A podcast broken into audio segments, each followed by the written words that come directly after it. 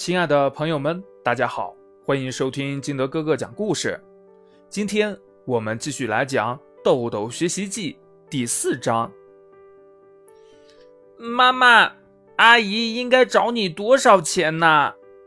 买完东西付账时，豆豆问妈妈：“我给了一百元，买了四十三元的东西，你算算应该找多少钱？”豆妈说完后。豆豆飞速地转动着自己的小脑袋，算着应找的钱。这豆妈呀，有一个习惯，她总是在生活中让豆豆发现自己所学的知识，并加以运用。这样的习惯让豆豆在不知不觉中发现了学习乐趣和方法，让本来很枯燥的数学变得生动有趣起来。手指做操，学口算。豆豆上小学了，豆妈在未开学前就开始教豆豆十以内的加减法了。每当豆妈提有关的问题时，豆豆的小指头伸伸缩缩，就算出了正确的答案。可是等到学习十以上的加减法时，豆豆的小指头就不够用了。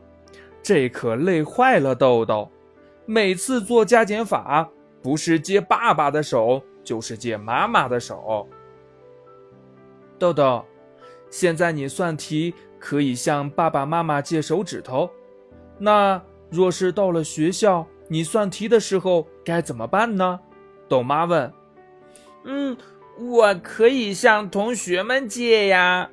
豆豆理直气壮地回答道。那。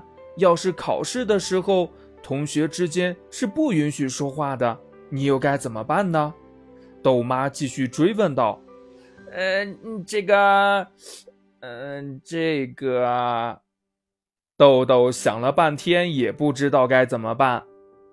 看吧，考试的时候，豆豆是不是就没有办法了呢？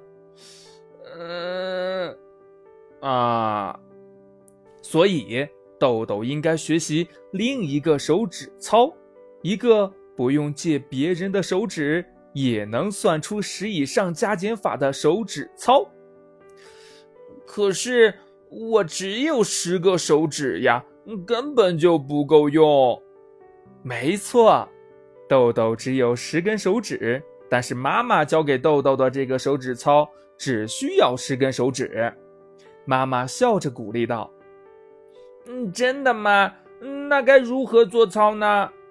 豆豆伸出自己的双手，已显得有些迫不及待。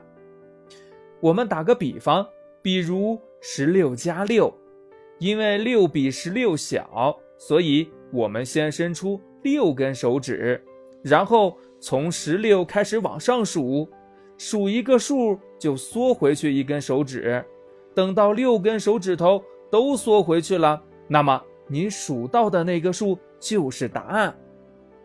等到豆妈说完，一直跟着她做的豆豆的六根手指头也都缩了回去。他忙大声地说道：“嗯，是二十二。”豆豆可真棒！你觉得这个办法简单吗？豆妈一脸自豪地问道。“嗯嗯，简单。嗯，可是妈妈，如果是减法该怎么做呢？”豆豆突然好奇地问：“那你就把那个比较大的数倒着数就行了。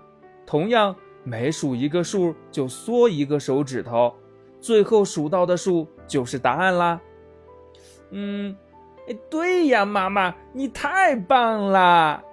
豆豆兴奋地喊道。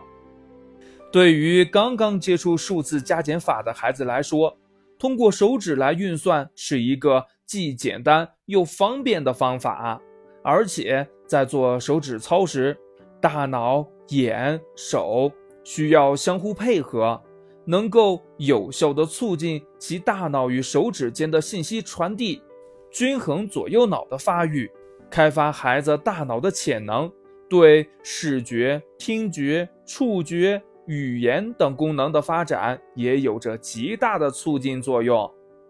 许多孩子。在学习二十以内的进位加和退位减时，感到有点困难，家长们可以利用故事中所讲的这套手指操来帮助孩子渡过难关。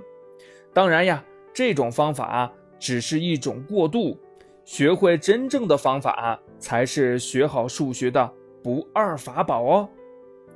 小学一二年级的学生学习内容相对简单，但这对于智力刚刚发育的孩子而言却是个不小的挑战。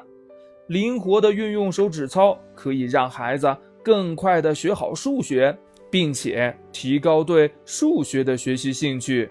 爸爸妈妈赶紧教起来吧！好了，今天的故事就到这里，我们明天见，拜拜。